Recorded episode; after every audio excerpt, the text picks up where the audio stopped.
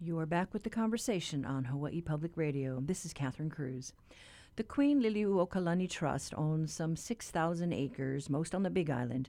Its mission is to serve orphan or indigent children, mainly Native Hawaiian keiki.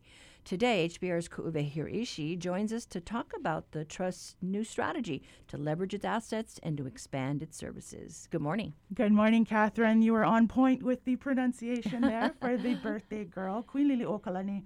Yeah, recent changes at the Ali'i Trust uh, that were put in place by trustees recently by Hawaii's last reigning monarch is, is sort of creating this confusion in the community, and we'll dive deeper into that in a moment. But for folks who might not be aware, as you have mentioned, Queen Liliuokalani did leave nearly her entire estate uh, to Native Hawaiian orphaned and, and disadvantaged kamali'i or youth.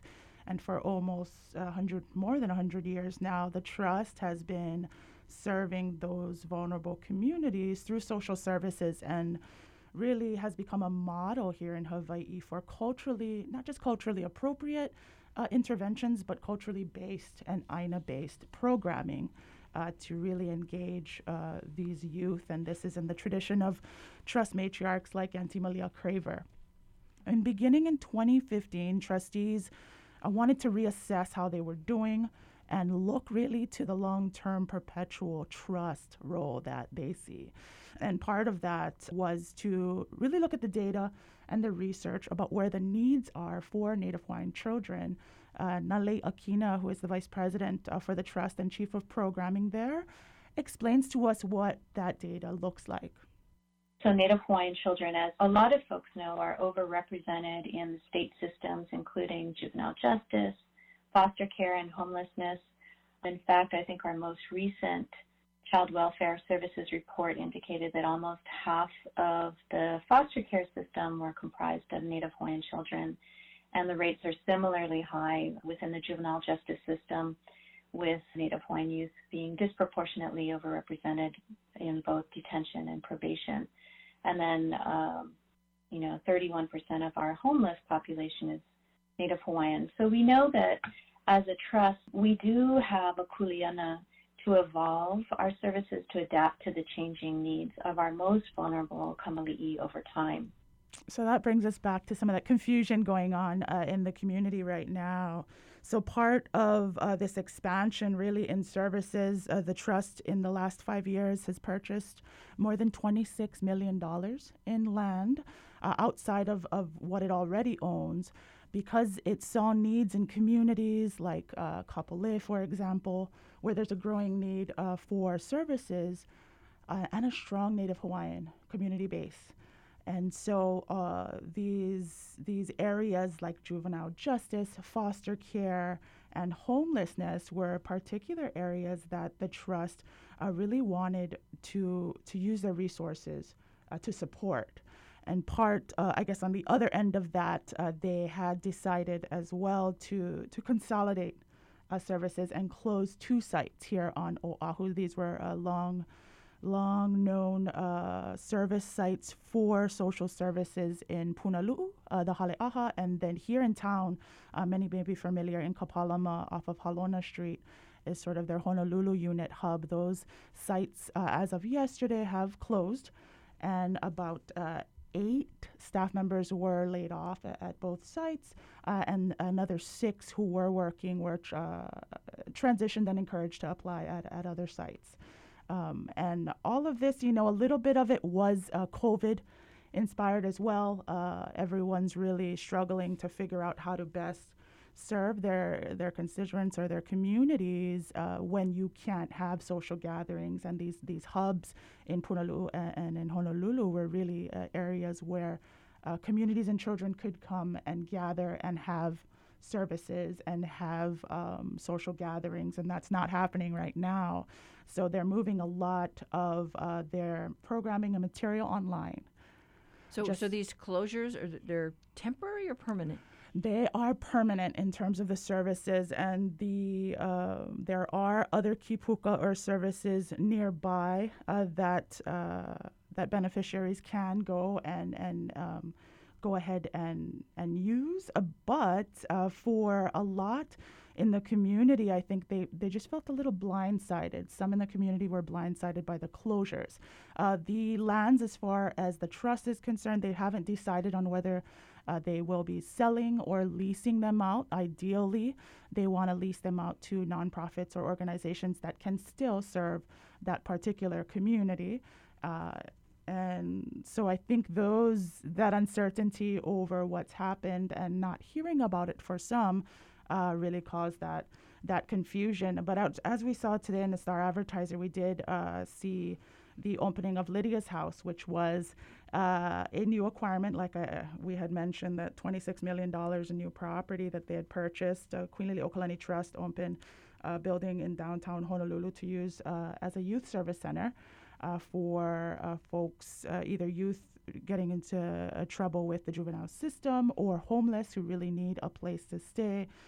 these are parts of that expansion that we were talking about. Um, but the the way that I guess the the community had responded to it was uh, one of, of shock. And so we asked uh, Nalei Akina to really explain, you know, what went behind that decision uh, to close those two kipuka. You know, Haleaha and our Honolulu kipuka have held a very special place in so many of our lives over the years. And you know, for us to strategically make these kinds of decisions are not, are obviously difficult decisions and not easy. Um, it has resulted in elimination of some positions as we transition to the new service delivery model and also plan for expansion in reaching our most vulnerable um, where they where they are. Um, not all of our employees were laid off, and many of those colleagues were able to stay on and mm-hmm. find new positions in you know the other areas of work that we're doing.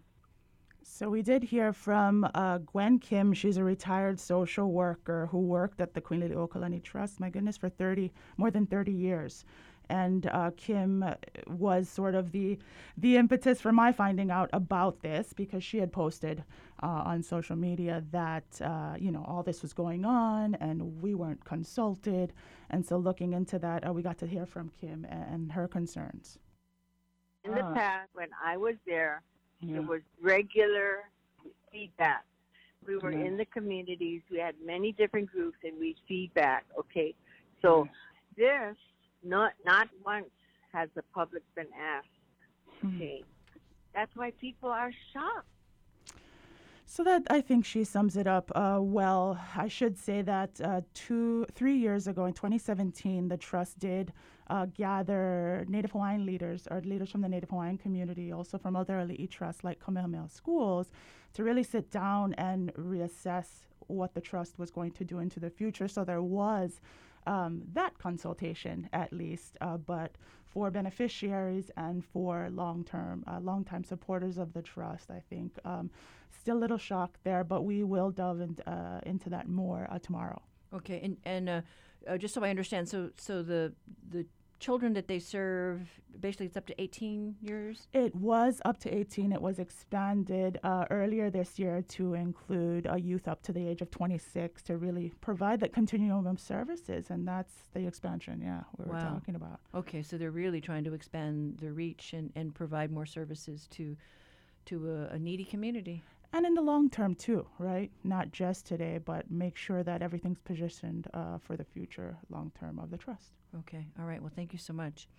We have been talking to HPR's Ku'uwehi Hiraishi about the Liliuokalani Trust and its strategy for meeting and expanding its mission to serve Native Hawaiians. You can read her stories online at hawaiipublicradio.org.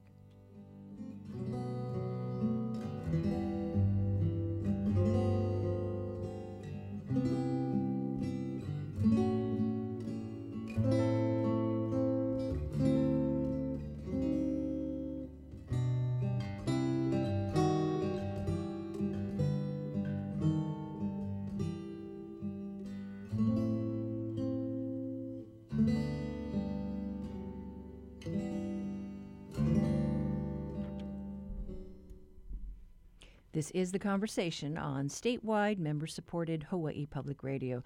Time now for your backyard quiz.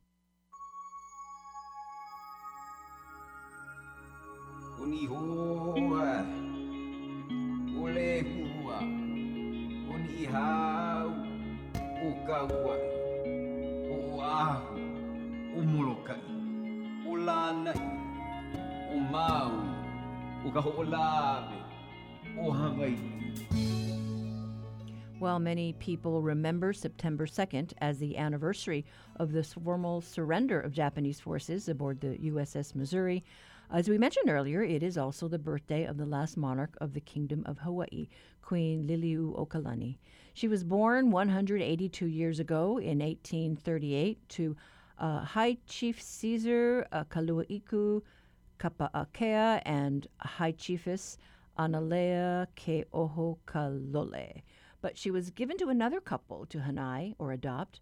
For today's quiz, we want to know the names of Queen Liliuokalani's hanai parents.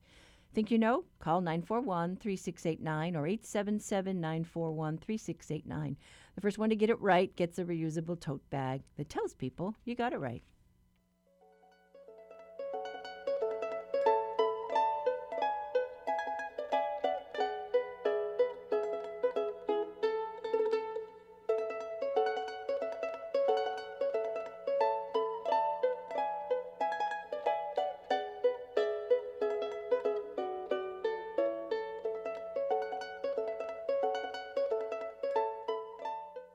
Support for the Backyard Quiz comes from Locations, whose realtors and staff support HPR's commitment to sharing stories of Hawaii.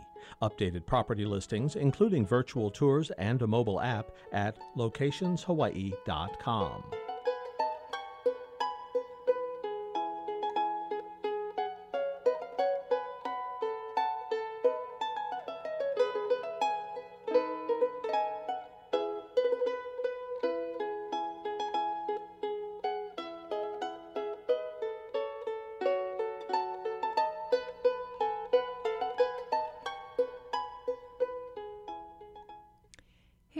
conversation, we've been reaching out across the state to get the local snapshot on which economic sectors have been hardest hit by the pandemic and where there might be some room for hope. Today, we focus on the Big Island, uh, where the uh, the county's uh, director of research and development, Diane Ley, well, she spoke with the conversations Harrison uh, Har- conversations Harrison Patino about what the county is doing to help affected businesses and residents, and about where some $80 million of CARES Act funding is being spent. I think the, the biggest impact has been to our visitor sector, and then that ripples out into the service providers that are affiliated with the visitor sector, including our restaurants, our farmers and ranchers, and suppliers. The resorts are really significant employers, and they've had to lay off significant number of workers on the island. So yeah, it's been a challenge. We know that going forward, you know, some of the other businesses are going to need to shed more workers as the months drag on. We just heard that UHERO is projecting an approximate 16% closure rate for small businesses on the island, and that is a, a big challenge. But on the flip side of that, I think the bright spot is the tremendous entrepreneurial spirit and know how of Hawaii Island. We have approximately 21,000 businesses on the island, and of that, 18,000 are entrepreneurs. They have no employees, and they've been impacted by the COVID emergency, ranging from virtually no income since March to very limited income, and a few have seen growth in their business. But I think that most of our folks out there, regardless of where they're at on that spectrum, have been thinking, what does the future hold for me? How do I reframe my business and not only survive but thrive in the future. So in Hawaii, there's been a lot of talk about taking a, a, workforce that's been displaced and using that workforce's transferable skills and funneling them into a different kind of workforce. Has there been any kinds of efforts in that regard on the Big Island? Not currently. I think while we do have some support resources, our American Jobs Center, which is a federal, state, and county collaborative, can provide no cost career counseling and some skills training and job search. Right now, people they want jobs, they don't want training, so it's really an employer's market now. But the question is, is what business is expanding rapidly enough to bring on people? That really becomes the challenge. So you mentioned that entrepreneurial spirit of the Big Island. Now, as Mm-hmm. PPP and SBA loans are beginning to expire, the question is what programs and resources do exist to help struggling businesses stay afloat? Well, I think the biggest one right now that's launching this week is the county has contracted with credit union and five affiliate credit unions. So we have a total of six credit unions that are going to be rolling out with CARES Act funding grants for businesses and nonprofits because they basically function as a business as well, providing services to the community. Um, but those funds are going to be available for grants um, up to $10,000 per business entity.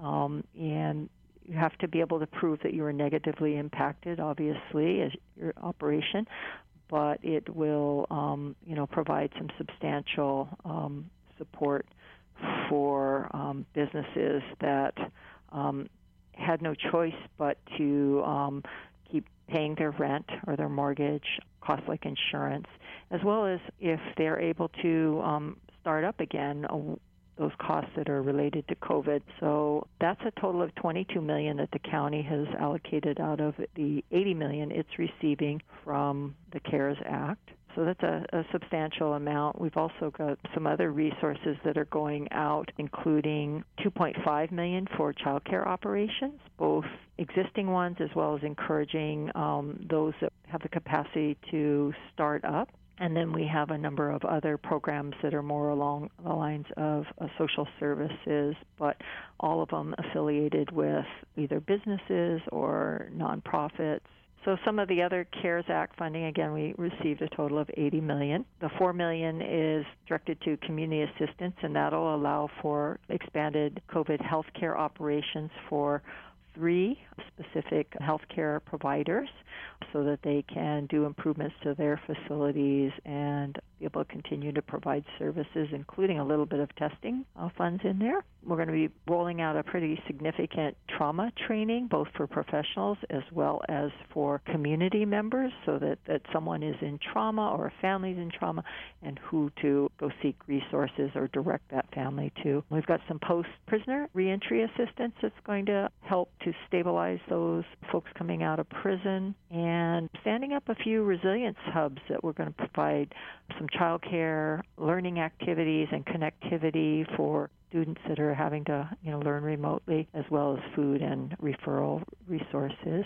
And then we have a number of grants that are going out to a variety of organizations that are going to provide almost four million in food assistance. So pretty pleased to see that going on. And then we know that individual families have been impacted by the loss of jobs or reduced hours and so we've put across 8.5 million to keep families in their homes and this allow folks to receive payment every month for rent or leases or mortgages as well as um, we have 1.5 million to keep uh, utilities connected your electricity your non-government water sources, those types of things. So all in all, we think it's going to be a, a nice package for the community. $80 million circulating in our economy will help take us a long way. Of course, everybody's hurting right now, and dispersing this money amongst the community is greatly appreciated. But when you first and when the department first had to make the decision of where this money was going, was there a sense of which areas were in the most dire need? Well, what we did was we came up with a wish list. Our department, because it's the economic development office for the county, we're pretty have a pretty diverse range of programmatic specialists, and we dive deep into the variety of needs that are in the business community. But we also knew that we had a lot of social service needs, and so we reached out to some of the expertise in other county departments to identify those those needs. And so I didn't mention earlier, but we also put a substantial amount of money towards addressing our homeless because they're a highly vulnerable population out on the streets, and we want to make sure that those that need housing or need to be quarantined can be. And so we've been able to put some resources there. So we came up with a wish list. We had to narrow it down. We met with the mayor a few times and looked to his direction, which was let's help the families and businesses first.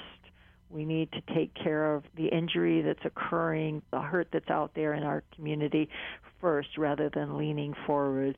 We can lean forward with other resources and we can lean forward in the future by continuing to advocate for additional federal dollars to come to the county so that we can help people move forward beyond COVID. But we know for right now, we've got a world of hurt out there, and we want to make sure that we're taking care of it. Now, you mentioned that you hear a report earlier, and state unemployment is hovering around 12, 13 percent. Is there a sense of what that number might be more locally in Hawaii County? So, the July figures for unemployment on Hawaii Island was 12.8 percent, which is approximately a little over 7,000. Now that's down from earlier in the COVID emergency, which when we were in the 20s percentile. But you know, we know that our job losses are concentrated at the West Hawaii resorts, and that impacts the West Hawaii communities in two ways. One is that's approximately 5,000 employees out of the West Hawaii resorts. Many of them do live in West Hawaii, but they are also scattered along the northern Hamakua coast, they're in Hilo and Puna as well, as well as some in South Kona.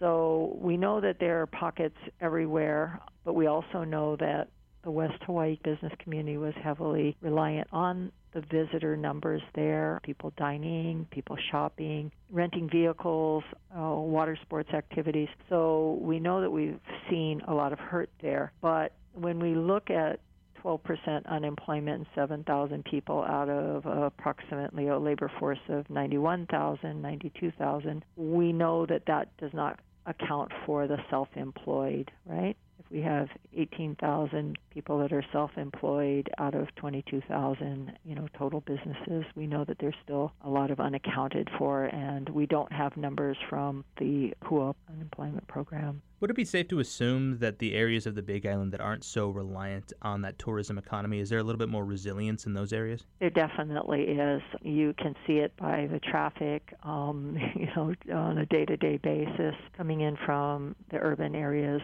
from the rural areas.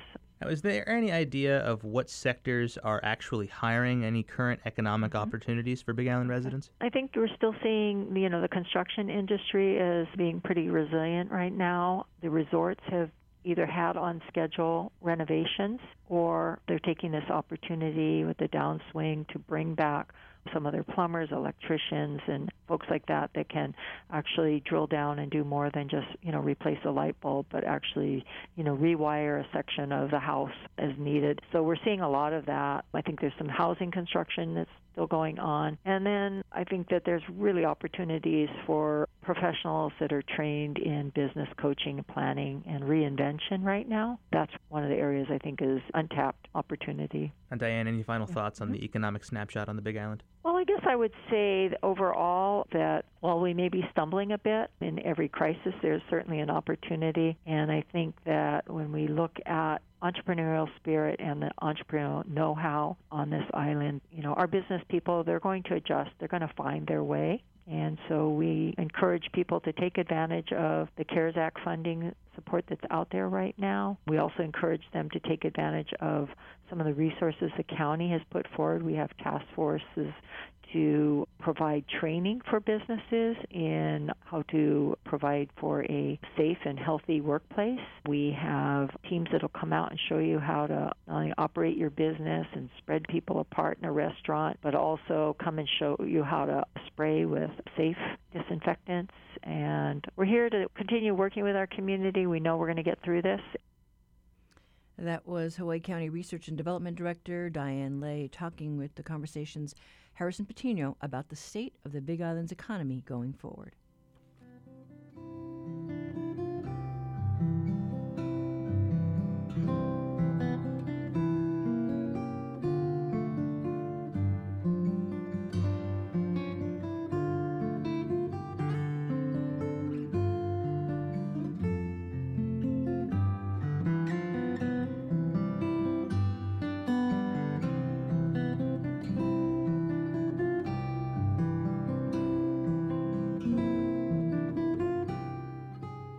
Support for Hawaii Public Radio comes from the member schools of the Hawaii Association of Independent Schools, accepting applications throughout the current school year. Find a school search at hais.us.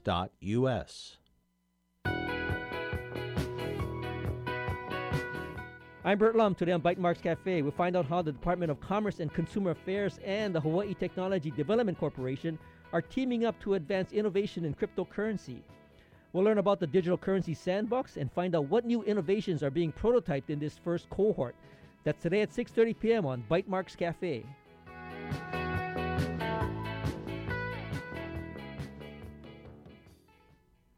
Our reality check today throws a light on cockfighting. Honolulu Civil Beat reporter Blaze Lovell on the line today. Good morning. Morning, Catherine. So we know that fighting chickens is not legal here in Hawaii. It's not legal here, and it's actually not legal in any state or U.S. territory, and that's kind of where this story begins. Now, we have this animal welfare group. They're called Animal Wellness Action, and in 2018, uh, when President Donald Trump signed the Farm Act, there's actually one line in it that outlawed chicken fighting in places uh, like U.S. territories, including Guam. And what this group did is they looked through shipping records uh, uh, for Guam over a three year period, and they found that many of the fighting chickens uh, that were being sold there actually came from here in Hawaii. Yeah, that's fascinating. I mean, uh, you know, interesting that they actually dug through all those records. Yeah, it's almost it's almost like we as reporters do, and I thought like, oh man, if I could have gotten my hands on those records. But you know, with fighting chickens, we know it's it's been a problem here in Hawaii and in other states for for years, and uh, uh, like this group and other advocates I talked to yesterday pointed out, you know, it's just one of those things where there isn't the political will to really crack down on it. Well, I know that uh, cockfighting is very big in the Philippines, you know, because we hear the arguments, well, it's a cultural thing. And, uh, you know, there is a large Filipino population in Guam, which I think has supported cockfighting. There's like a like a bolodrome, you know, a center where they actually, you know, where they used to showcase these fights. Um, but yeah, times have changed, and and uh, yeah, so these activists are, are basically calling on the federal government to what step in. They are. They've sent uh, the letter and all the materials from their investigation to U.S. Attorney Kenji Price yesterday. Now, um, I got a statement from the U.S. Uh, Attorney's office, and they said that they've turned over those materials to an investigative agency. Uh, wasn't specific as to which, but it looks like they may, at least might be starting to look into it here. And so, uh, you know, what do they think about all this in Guam? Well, and, and Guam, you, you, know, you just mentioned it. Uh, um, uh, the idea that this is part of the culture, and to a certain extent, it's here too. I, I recall in 2018, um, the governor-elect at the time, you know, I think she she defended um, chicken fighting. At the time, it was illegal, and you know, uh, she said at least for Guam, they wanted it to stay legal, even with the new Farm Act. So there is that sense that you know, it's been going on for so long. Why can't it just stay? And I, if I recall, there's actually been, I think, a few measures at our own legislature and at the city council that have tried to get that provision into law somehow that, you know, this is a cultural activity. And while there isn't any overt reference to that, to, to a certain extent, some advocates here believe that the law does protect uh, chicken fights. I'll, I'll, give you an example. Um, there's an entire section dealing with dog fighting, and that is a felony. But um, there's a separate section, uh, and this is an actual line in our state law that says that bulls, bears, and chickens, if you were to fight them, that would just be a misdemeanor. Interesting. Um, yeah. There's also other issues with enforcement. Typically, if you're the police trying to break up a fight, uh, you know, you could really only arrest the people that are in the ring who actually have possession of the chickens, it's it's pretty hard on the enforcement end too. Now, with the sale of these chickens, I mean, it's not illegal to ship chickens, right, through the mail. Not illegal at all, and that's another issue. It's it, it's that you know, if you're the police and you don't have guidelines in the law, how do you distinguish from uh, someone growing chickens to make eggs versus someone growing chickens to uh, be fighters one day. That's another issue with it. And yeah, it's not illegal to ship them through the mail, even if everyone knows what they're going to be doing. You know, they're in the end, it's livestock. They could be farm animals. Maybe they're not, but um, who knows? And that's that's what's making it hard to uh, really drill down into who's doing it, how they're doing it, and you know what to do about it. And and these chickens, I mean, they're pretty pricey, right? They can be, and that's one thing the Animal Wellness Action pointed out is that they could range anywhere from three hundred dollars up to three thousand dollars, and that is one expensive chicken. yeah, I, I can see that. I mean, uh, um, yeah, all very interesting. Uh, you know, that tie though, the fact that there's so many breeders here on Oahu. I mean, I, I know I've been to raids, cockfighting raids, you know, in Pearl City over the years, but um, interesting that they're actually uh, supplying all those chickens in, uh, to Guam. As a former Pearl City resident, can confirm there may be some farms there. okay. All right. Thanks so much, Blaze. Thanks, that, Catherine. That was reporter Blaze Lovell with today's reality check. To read his story about cockfighting, visit civilbeat.org.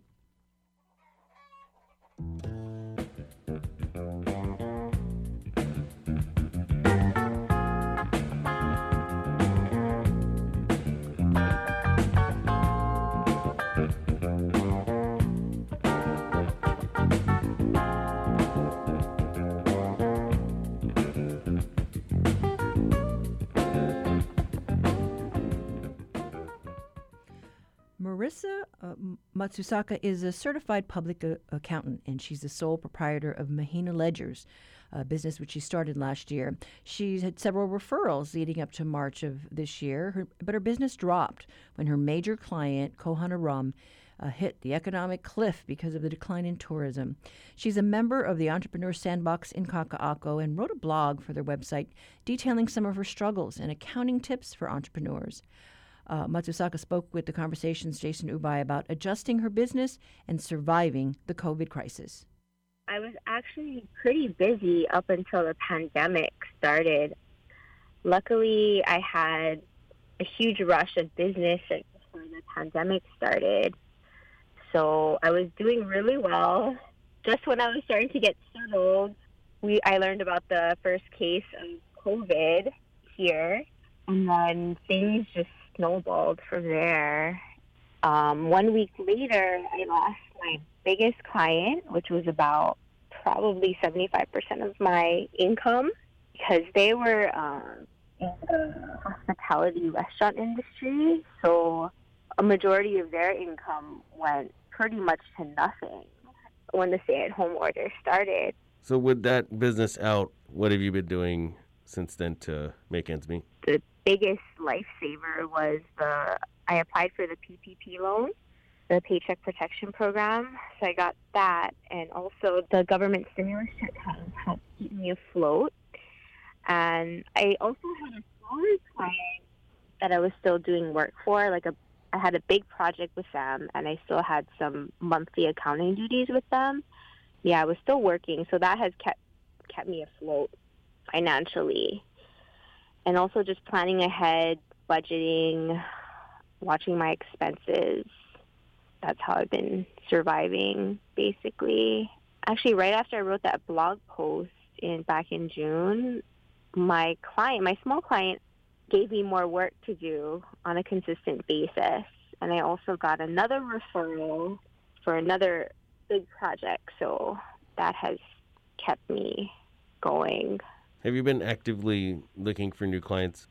Actually, I haven't been looking for any clients.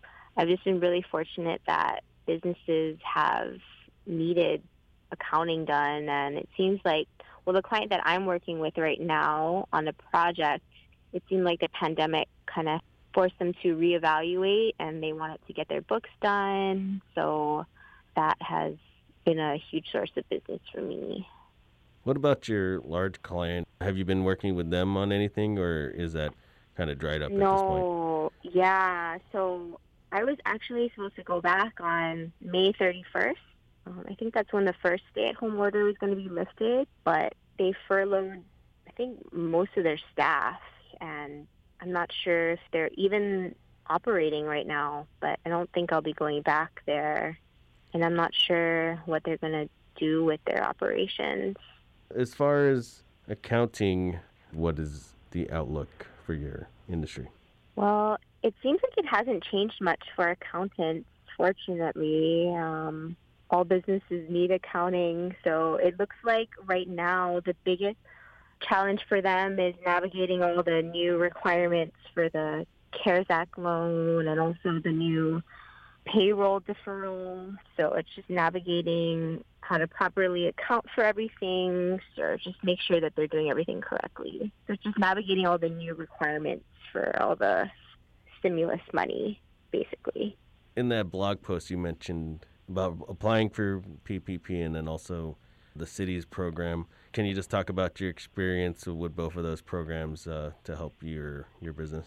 For the first one was the PPP loan. Um, right when I heard about it, I got on it and I applied right away with CPB, and it was a relatively easy process. And I just made sure I got all my documents in order and I submitted my application.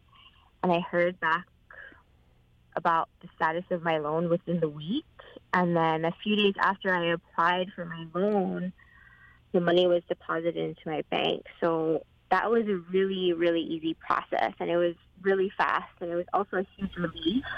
The only thing that I was kind of concerned about was the forgiveness about how much I would have to pay back because I didn't want to have to pay back anything if possible.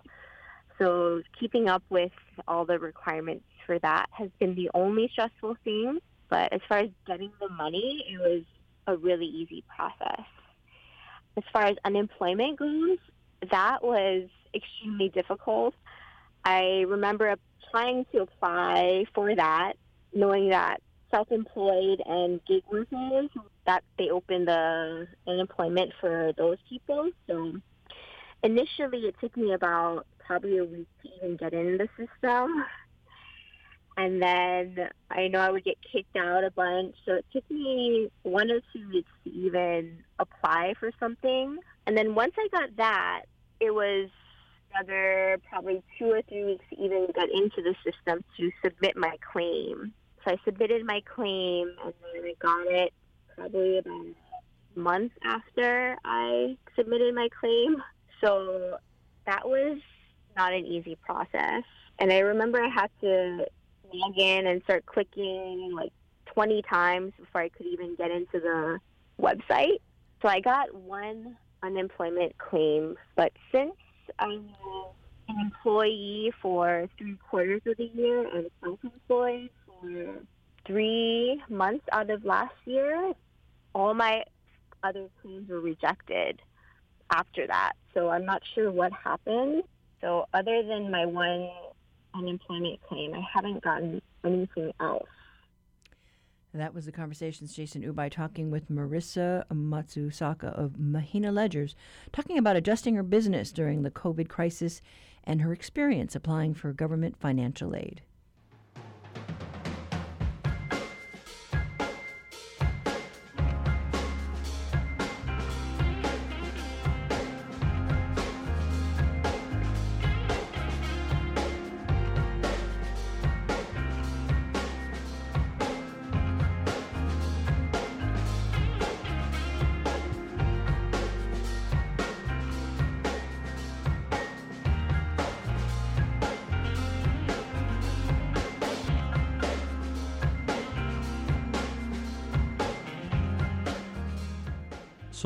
Hawaii Public Radio comes from the Honolulu Museum of Art, committed to the community's health with a temporary museum closure and offering digital experiences at honolulumuseum.org.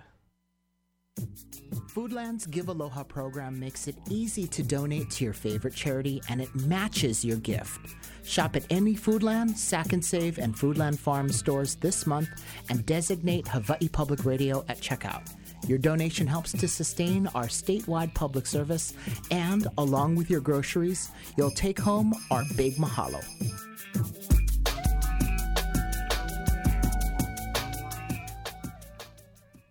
This morning, our backyard quiz tested your knowledge of Hawaiian history and the tradition of hanai, or adoption. Well, today marks the birthday of the last monarch of the Kingdom of Hawaii, Queen Liliuokalani. Born in Honolulu in 1838, she was the hanai child of Abner Paki and his wife, Laura Konia, and hanai sister to Bernice Pauahi. In her autobiography, Hawaii's Story by Hawaii's Queen, Liliuokalani wrote, I was destined to grow up away from the house of my parents. Immediately after my birth, I was wrapped in the finest soft tapa cloth and taken to the house of another chief, by whom I was adopted. This was and is indeed is in accordance with Hawaiian customs. It's not easy to explain its origin to those alien to our national life, but it seems perfectly natural to us. As intelligible a reason as can be given is that this alliance by adoption cemented the ties of friendship between the chiefs. That is today's quiz, and congratulations to our winner, Kaihoku from Hilo. You got it right. If you have, idea, uh, have an idea for a quiz, write to talkback at hawaiipublicradio.org.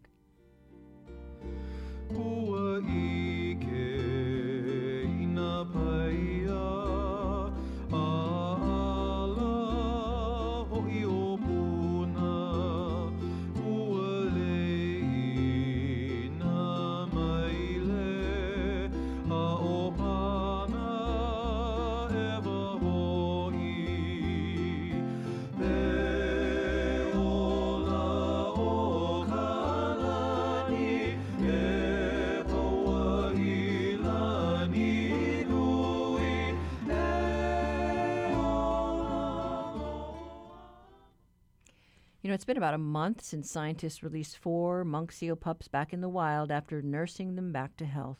They were released on August 5th on Midway Atoll National Wildlife Refuge after an extended rehabilitation at Ke Kai Ola, the Marine Mammal Center Hospital and Visitor Center in Kailua Kona. We talked to Cara Field, Medical Services Director, and Dr. Sophie Whoriskey, who was just named the Conservation Veterinarian at Ke Kai Ola. Now, they happen to be both in Sausalito this week, where the years of research with California marine mammals set the foundation for the work in the islands to keep the monk seals alive. We start off with Dr. Field. When we released our four Hawaiian monk seal patients, three of them had a satellite tag glued to their fur on their back, and that was so that we could track them. The fourth one was in the middle of molting, and so the satellite tag would not have stayed on.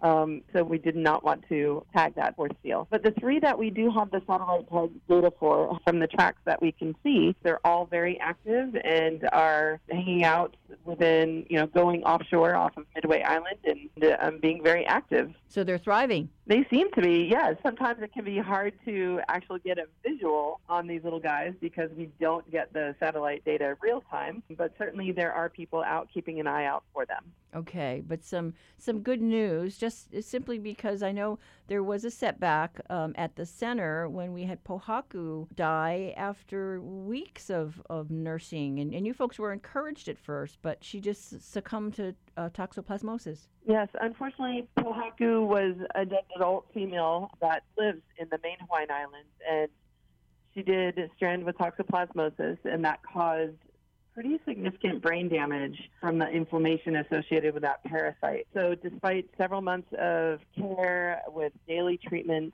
unfortunately, the damage was just too severe and she did not make it in the end. And uh, Dr. Sophie Whoriskey, were you there um, at the center as all this was coming down? I was, yes. I've been at the center for the last five years, and I'm just transitioning into a new position of Hawaiian monk seal conservation veterinarian. So I'm very excited to be able more with these patients.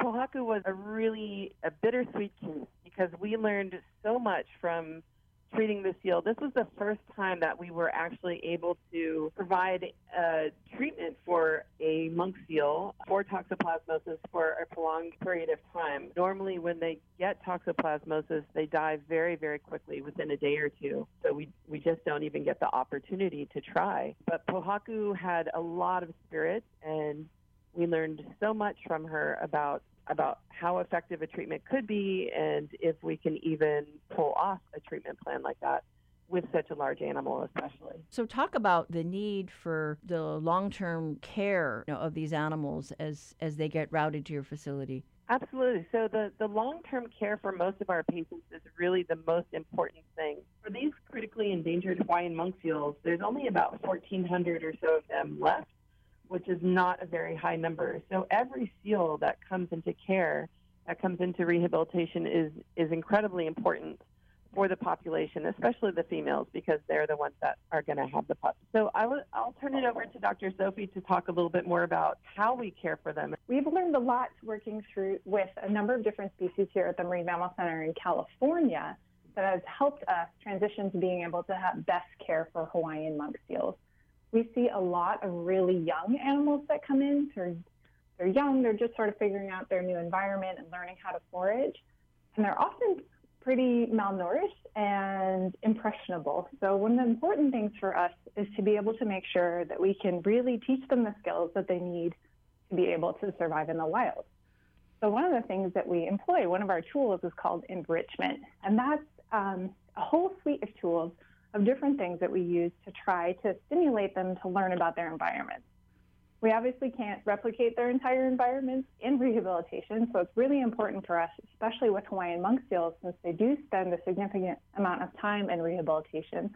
They'll spend anywhere up to six months. Um, and most recently, with our, our patients that we've just released, they actually had to spend up to 10 months because of COVID. Um, we really have to make sure that they are continuing to learn about their environment and they're still engaged and curious and not dependent on people for their food.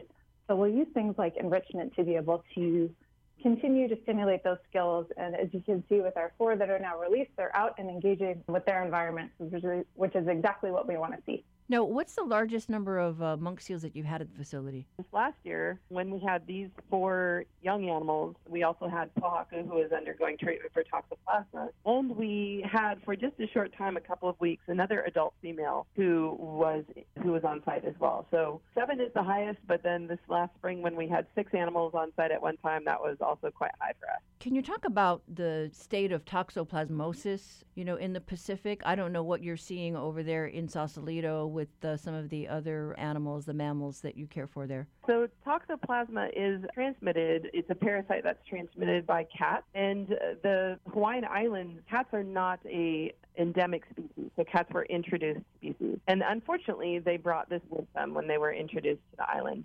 Not just in Hawaii, but other Pacific islands and other places that did not previously have cats. The same kind of problem has occurred in, in wildlife. So what we see is that the, the parasite, the little eggs of the parasite, enter the water and then they get filtered by different marine species, including fish. So fish can take in these parasites, and then the seals, when they eat the fish, become infected. And that's really the, the goal of the parasite is to be able to reproduce. But the seals are not a normal host for them. And unfortunately, this parasite goes to the brain and causes severe inflammation and brain damage and then that's when we find the animals that are already suffering from inflammation and brain damage, and they're often in very good condition because it the it presents pretty acutely. We usually find that these seals that have been infected are are suddenly you know stranded sitting on a beach and not responding normally to people and other activity around them.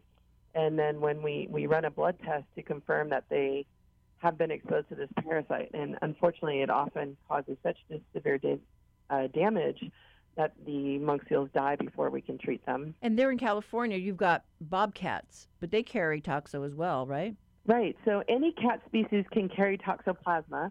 And here in California, we do have bobcats, cougars, other cat species. And so some of the wildlife has adapted to having cats. However, we do still see our, our endangered southern sea otters are a species that have not adapted well because the number of cats has increased over the years with you know with the introduction of more domestic cats. So that's really amplified the amount of toxoplasma that enters the environment um, and affects our marine mammal species here as well, especially southern sea otters which are also an endangered species. And the big effort to get the four uh, Hawaiian monk seals back out in the wild, I mean, that was a real push, right? A real collective effort by many agencies. The Sophie? return of these four Hawaiian monk seals is really the culmination of a, a very massive effort that was initiated by National Marine Fisheries, or NOAA.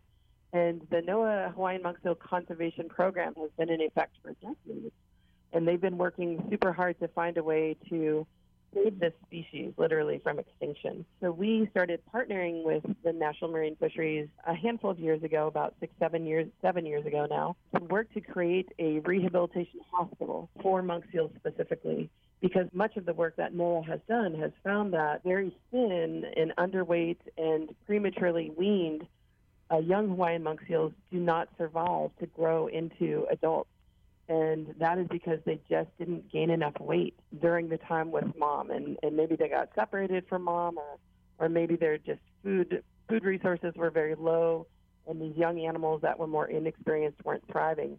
So the Marine Mammal Center was able to use our expertise in taking care of young, undernourished animals, uh, seals especially, and and build this hospital and really focus on on getting these young animals back up to weight where their survivorship is going to be much greater. We welcome reports of any sighting, and we do continue to monitor and work with the local communities to, um, to monitor the seals when they're hauled out on beaches, when they're having pups. Um, all that information is really important in helping us understand where these seals are going and uh, tracking their progress, especially when they are raising pups. Um, and being able to step in and intervene if an animal is in need of medical attention or help, and to really work with the public on educating everybody about the importance of these animals and why we should all care about preserving them as a species. The only other thing that comes to mind is remember we, we always ask people that while we all enjoy very much enjoy viewing our wildlife, our seals and sea lions and sea otters and everything on our beautiful coast, we do remind people that they are wild animals and they are protected and we just ask people to enjoy them from a bit of a distance and we know about physical distancing, don't we?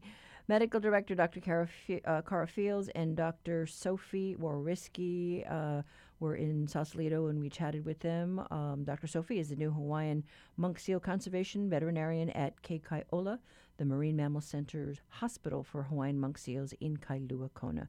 And the 24 hour hotline to report monk seal sightings is 808 987 0765.